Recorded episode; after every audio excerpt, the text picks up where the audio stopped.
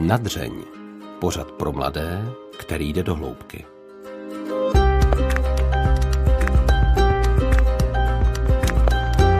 Když Miloslav Nevrlý slyšel, že s ním chce dělat rozhovor, moc nadšený nebyl. 86-letý autor slavných karpatských her má totiž pocit, že už všechno řekl nebo napsal a nechce se opakovat. Přesto jsme se nakonec potkali a vy se tak společně s námi můžete vydat do divočiny. K putování nejen po karpatských hřebenech zve Aneška Věvjorková. Já jsem moc ráda, že nakonec pozvání k rozhovoru přijal Miloslav Nevrlý, eh, zoolog, taky spisovatel. Eh, označili vás za milovníka přírody. Dobrý den. Dobrý den. Tím milovníkem přírody určitě jste, pokud člověk čte vaše knihy, tak eh, to z toho úplně čiší. Jak se vám to stalo? Tak já se domnívám, že první takový impuls, nebo hlavní impuls byl to, že jsem se asi v 15 letech zamiloval do ptáků a stal jsem se takovým napřed jako takovým laickým ornitologem, protože jsem jako chlapec chodil kroužkovat v širokém pražském okolí a později po Čechách a po Slovensku kroužkovat ptáky. No a nakonec tahle ta moje záliba vedla k tomu, že jsem se v roce 52 po maturitě přihlásil na přírodeckou fakultu a přestože můj otec měl velice špatný kádrový posudek, protože komunisti ho zbavili zaměstnáním v roce 48, tak jsem se ku podivu na tu školu dostal, protože jsem tam vyplnil, tam byly tři kolonky, jsem si tam vyplnil třikrát jednu fakultu přírodovědeckou. takže to takže šlo... jsem si vystudoval hmm.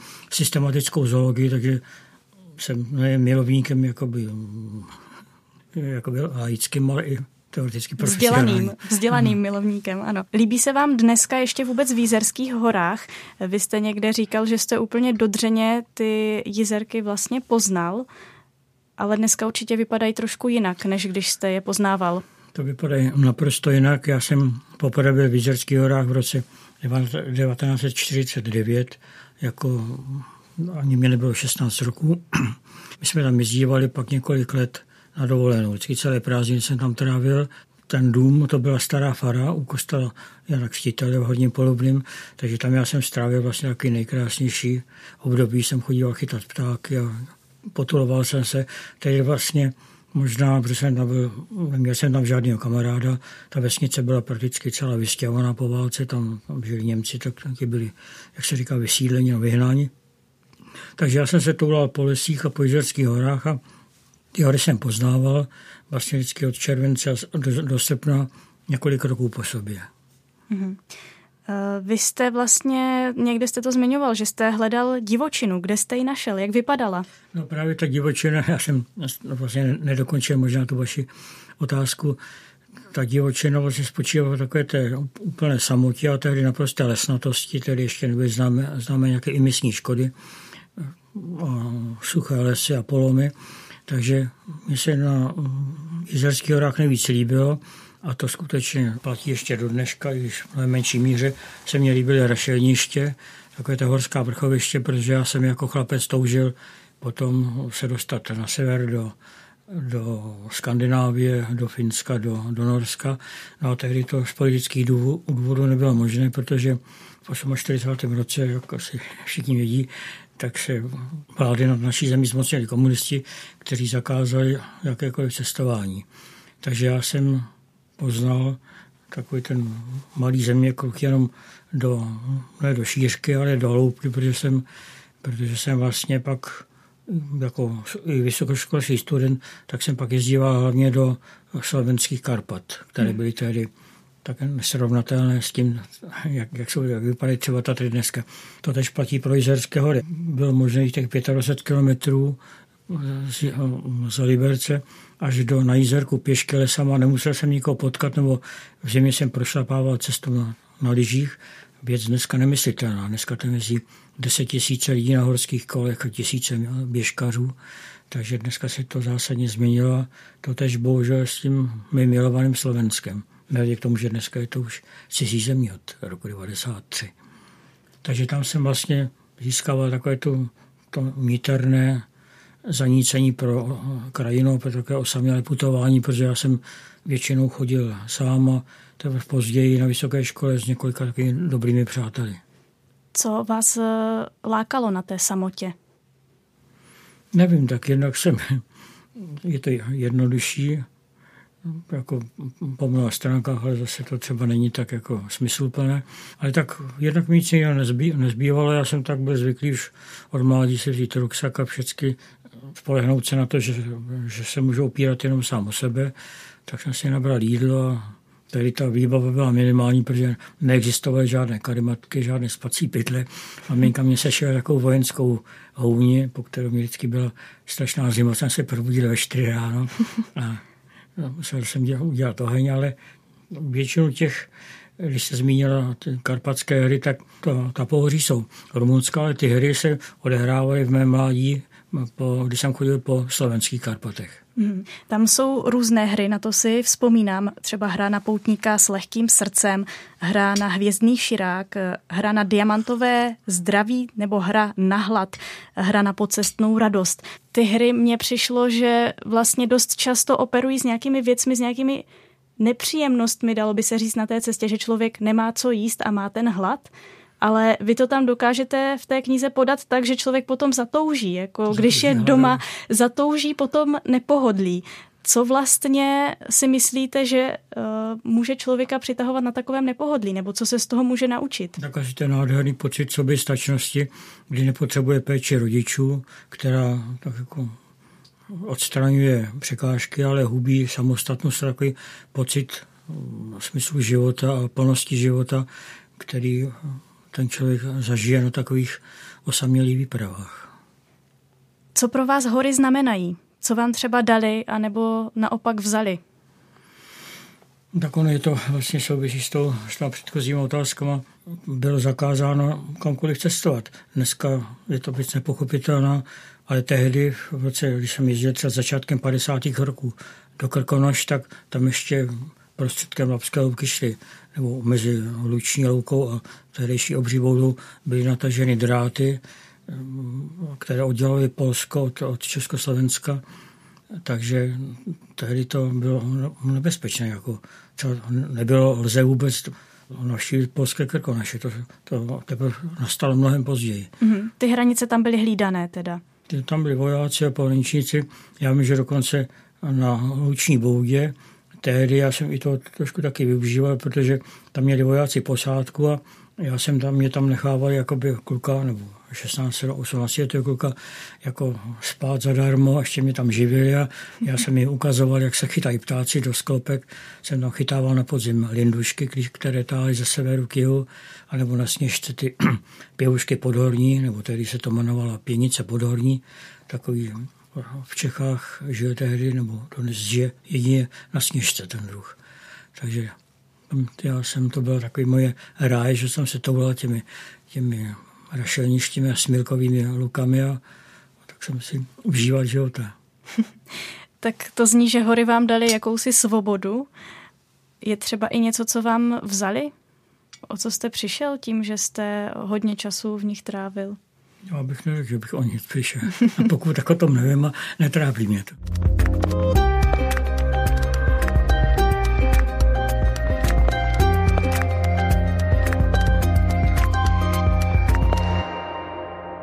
Zažil jste v horách někdy něco, z čeho šel strach, anebo něco, co vámi hodně silně otřáslo?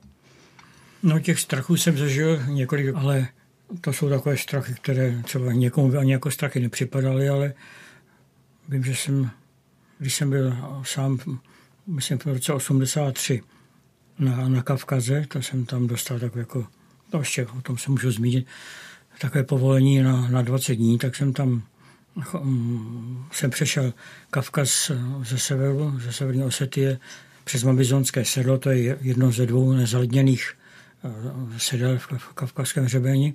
No a že tam jsem měl tak jako zvláštní příhodu s, s takovými těmi divokými psy, s těmi kavkazskými ovčáky, které tam hlídají ty koliby, takže ale asi není nutné, abych to tady eh, říkal, ne, protože... Ne, to klidně řekněte. Já myslím, že to je na tom to zajímavé, co vlastně člověk takhle v těch horách může zažít. Tak ty, ten Kavkaz je sam, samozřejmě má ohromné rozměry, třeba proti Krkonoším, tak ty údolí jsou desetikilometrové, tak já jsem tam šel také pěšky. Byl jsem byl jsem tak jako zvláštně oblečen, protože jsem si myslel, že na Kavkaze bude strašná zima, ale ukázalo se, že tam je větší, větší teplo než v těch údolích, větší teplo než třeba na Jižním Slovensku, tak jsem měl na sobě péřovku a, a tak jsem se vrtím údolím a když se to začalo stvíhat už k tomu hřebení, tak jsem si všiml, že tam jak vlevo asi 200 metrů ode mě stojí taková koliba.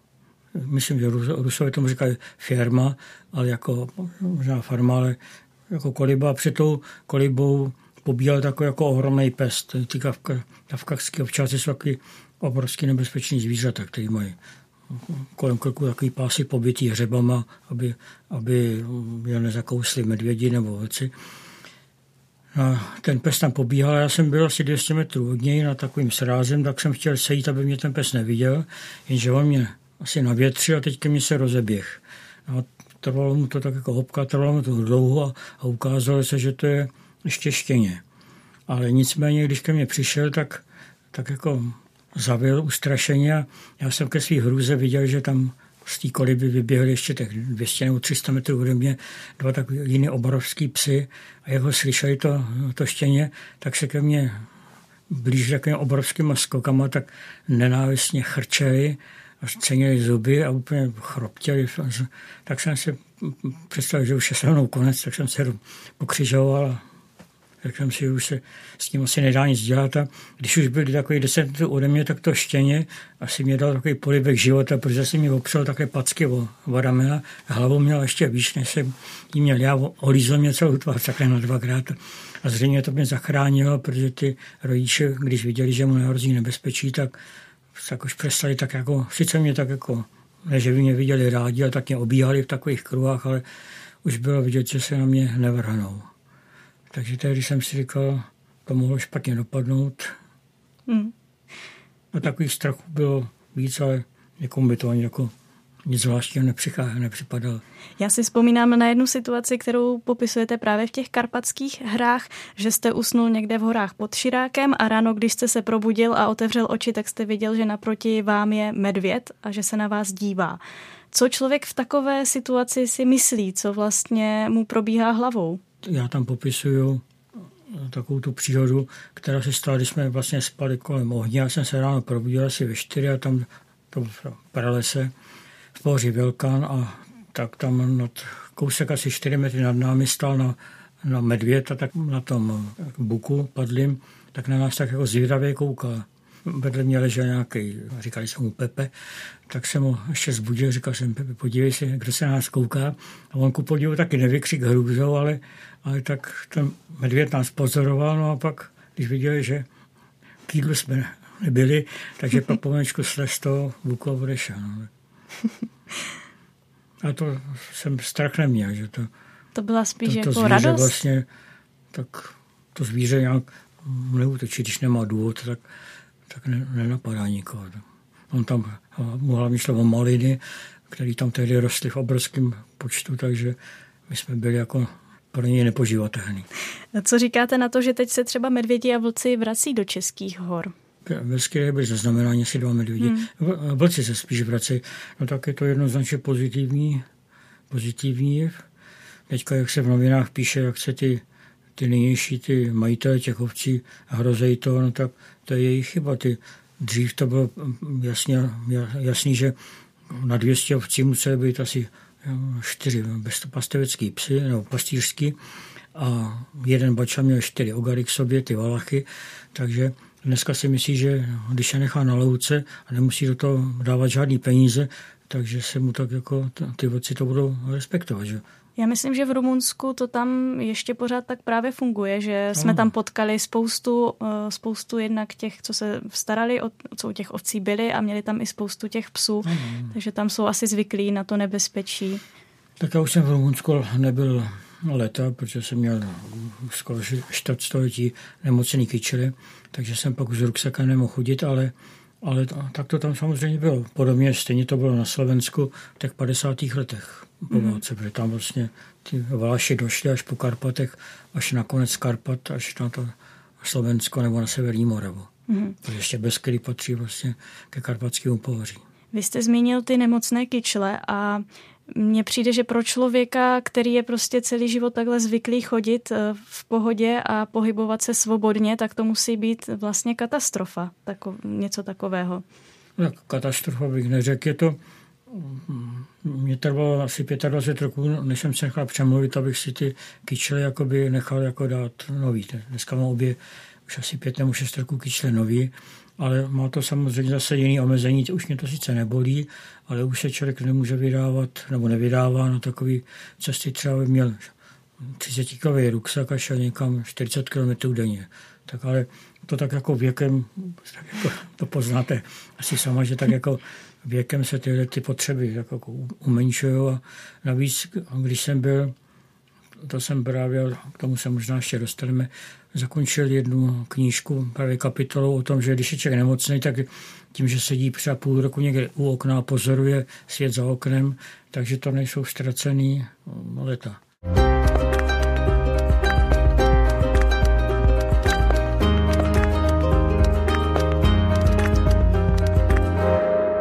Když jsme u toho... No.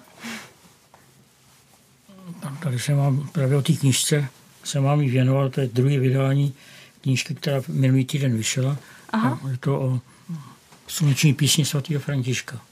To jste která, moc hodnej, děkuji. Která na mě hluboce zapůsobila ještě v dobách, kdy jsem vůbec nic ani o svatém Františkovi, ani o Bohu, o, který, o kterém hovoří, ani o stvoření světa nevěděl vůbec nic jako mm-hmm. v 17, v 18 a to bylo asi jedním z důvodů, proč jsem se pak v 28 letech nechal pokřtít.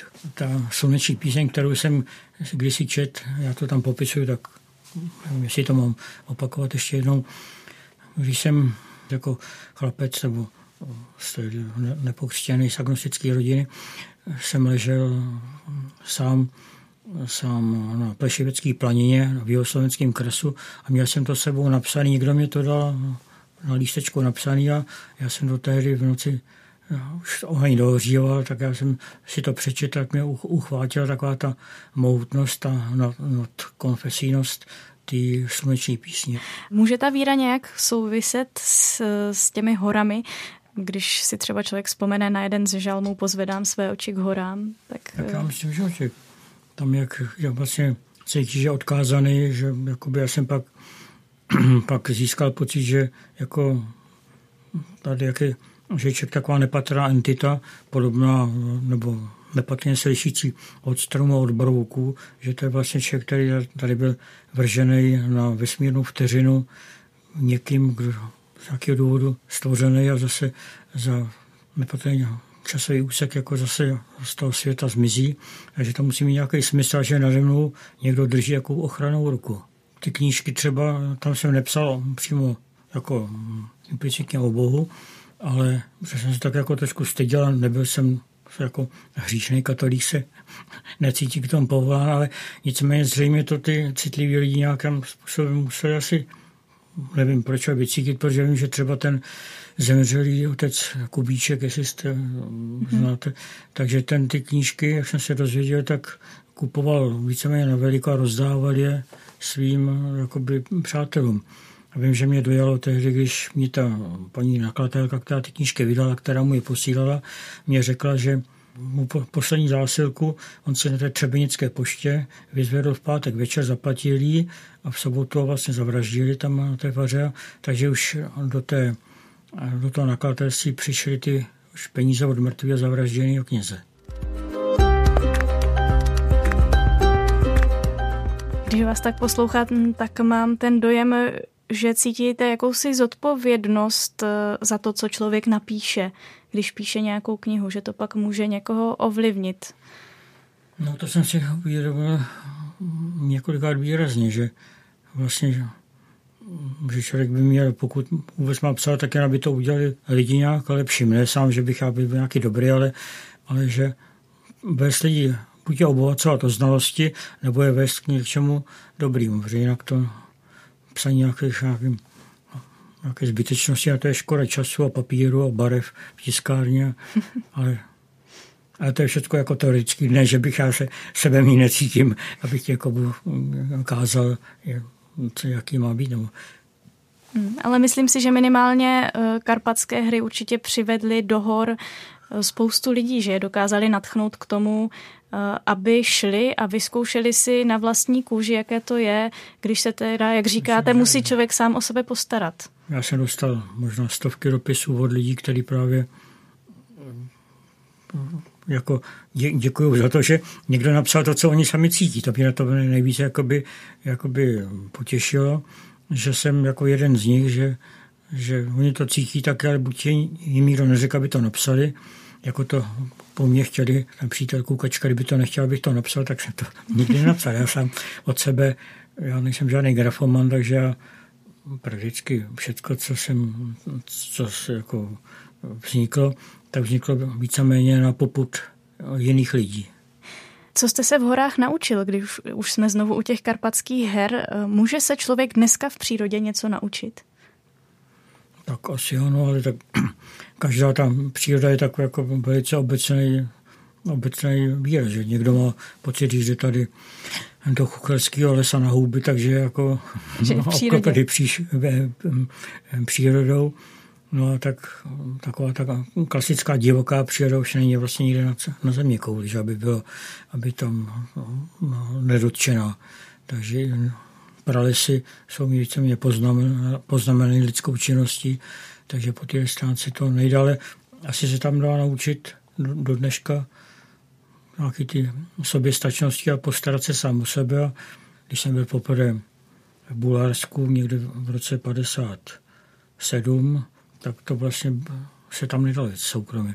To jsem musel ze svazem mládeže, s takovou cestovní kanceláří svazu mládeže to jsme měli soupisku a Ti vám asi nedovolili objevovat divočinu. No, právě nedovolili tam, my jsme se tak jako moc neptali, to už jsme byli po promoci v roce 57, no a tak to jsme v Bulharsku, jsme se sebrali asi tři, čtyři kamarádi a z toho tábora tam někde na tom slunečném pobřeží nebo na ty zlatné písky, jak se to jmenuje, tak jsme, tak jsme si koupili lístek na vlaka a jeli jsme na, na starou planinu.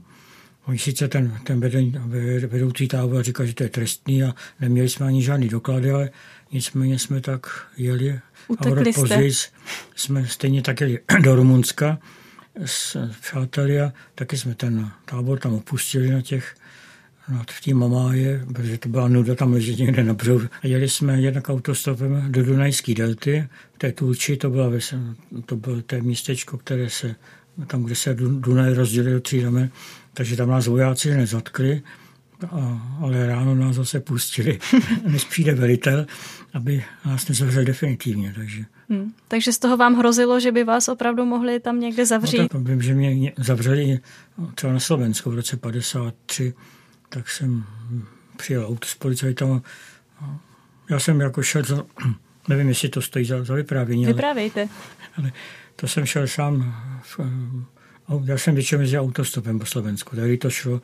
Dneska vlastně ty auta, nákladní auta jsou zavřený a nesmí se tam, ale tady to byly normální otevřené auta, které se plazily šedesátkou potom a tak jsme tě tam vždycky vezli na, na korbu a jeli jsme na, na Slovensko. Ano, tak jsem přijel slovenské hranice na, na takzvaných Kisucách, to je tam tam, kde teče z Javorníku řeka Kisuce, pak se obrací a teče Kyjev do Váhu. Takže tam jsem šel jednou vesnicí s ruksakem a jsem chodil tak jako trošku otrhaný, neúplně, jako ze škatulky. Našel, no došel jsem nějaký takový průvod před vesnicí, šel ke kostelu a jsem myslel, že to je pohřeb, tak jsem to nechtěl, ho nechtěl pře, předcházet. Občas se zastavili, zaspívali něco, tak já jsem taky čekal na papovní zahnutí ke kostelu a jsem šel dál. Ono to bylo procesí tedy náboženských, to asi nepovolený, ale nicméně pak za ním měli asi SMBáci v autě, protože ty SMBáci zastavili a sebrali mě, zavřeli mě do vězení a vyslýchali mě a považovali mě, přestože jsem to, na to naprosto nevypadal, za, vatik, za vatikánského agenta, který to organizuje. To, to, tak pak mě pustili. Potom jako na Slovensku mě, v Rumunsku mě zatkli, to pro mě přijeli až jedné vesnice, až několik hodin do hor, protože jeden pastýř jim udal, že tam v jedné kolibě spím, tak s puškama po mě přišli, že, tam, že jsem nějaký diverzant, který tam chodí po Rumunsku. A tak mě taky zavřeli a ráno mě pustil. No a to jste neměl strach? Ani ne, tak co. Viděl jsem, že mě se nezastřeli a jinak co mě můžu.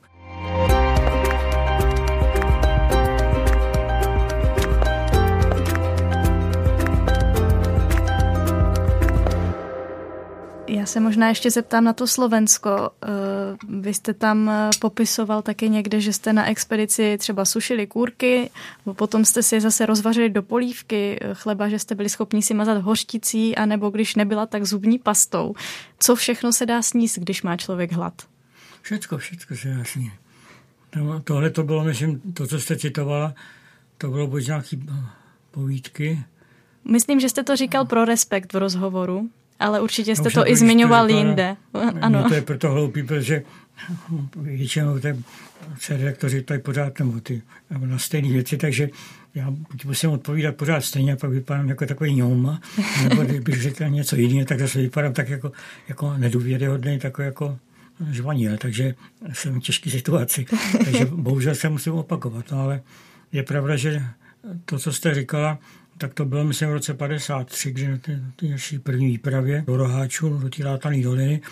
No a tehdy to bylo skutečně, to byl takový ten hladový rok 53, protože eh, komunisti na jaře měli, udělali měnovou reformu, takže většina lidí přišli o peníze, že jim vzali, nechali jim nepatrnou částku, jim vyměnili jedna ku pěti a tu ostatní jedna ku 50, nebo jim to vzali vůbec.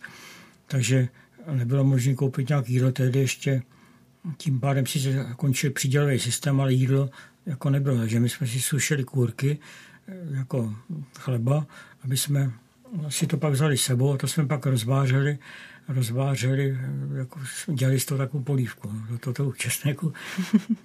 Takže my jsme většinou žili o, o vločkový kaše, no a když pak někdy už pak té kaše nebylo, nebyl třeba cukr, když jsme si do toho dávali, tak jsme pak dávali, do toho dávali hořčici a je to zubní pastu, no, to už je to málo kdy, protože my jsme žádnou zubní pastu nevozili sebou. Takže, takže jeden ten jí měl, tak se jí pak natřel na chleba.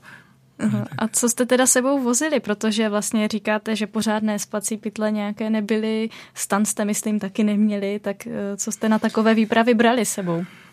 No tak já jsem si vždycky dělal, když jsem přišel, já jsem si dělal takový seznámit, co, co mám sebou. Vždycky každý rok jsem to se snažil tak jako to zbavit, čeho se nepo, nepotřeboval.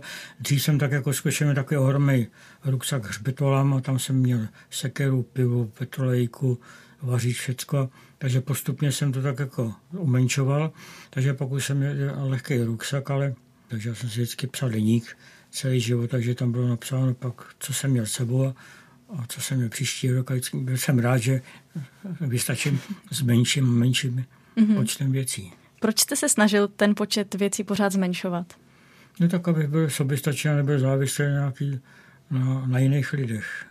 Měl jste třeba nějaký pocit, svobodnější pocit, když těch věcí no, bylo méně? Bez pochyby, no, tak bych se já jsem pak auto o tom i nerad mluvit, jsem zkoušel jíst tak jako, dneska se tak jako je to moderní, nebo jsou o tom celý pořady v televizi, tak jako jíst hmyz, tak jako...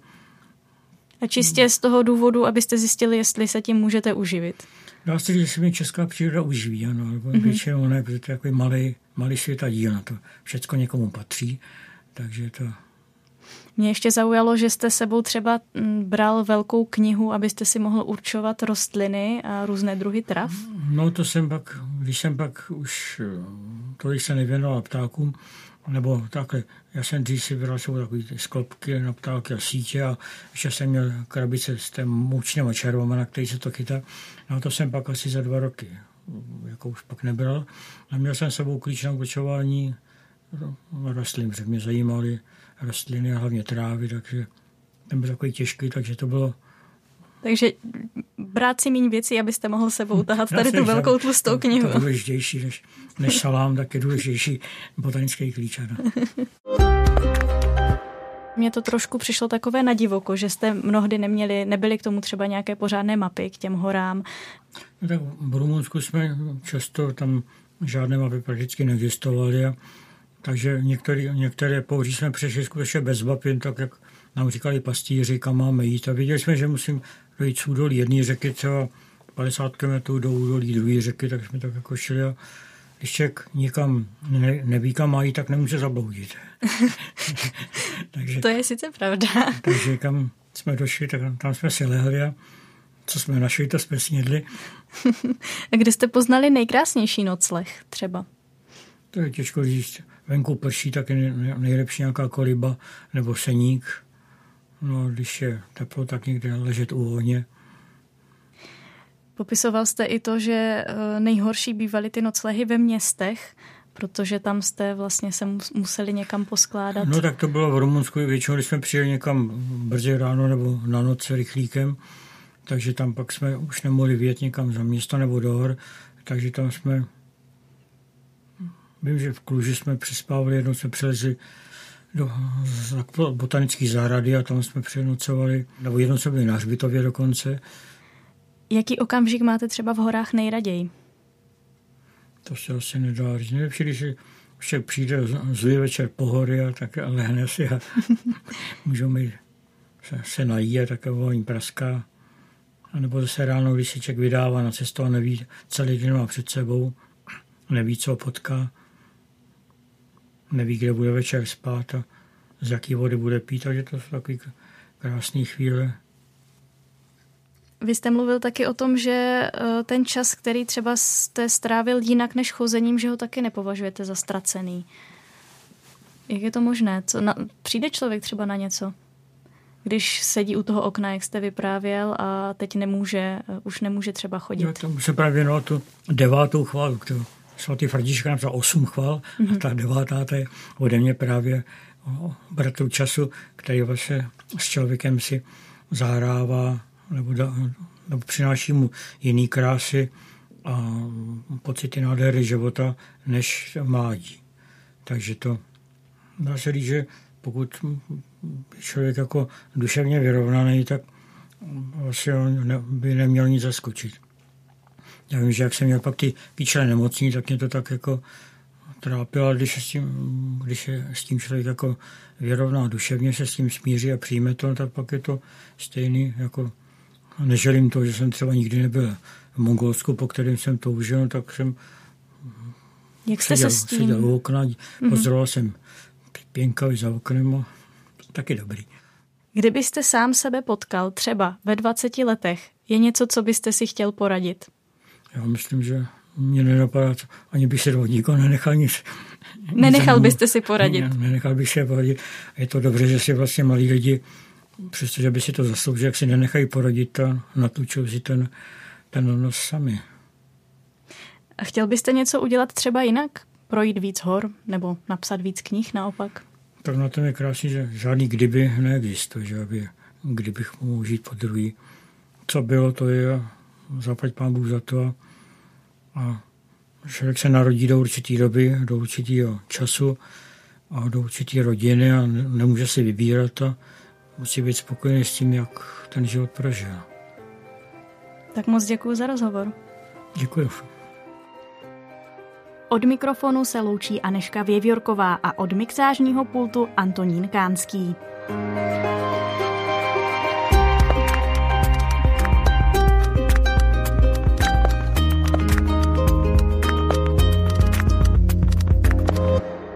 Podcast na dřeň vzniká na Radiu Proglas, které žije z darů posluchačů.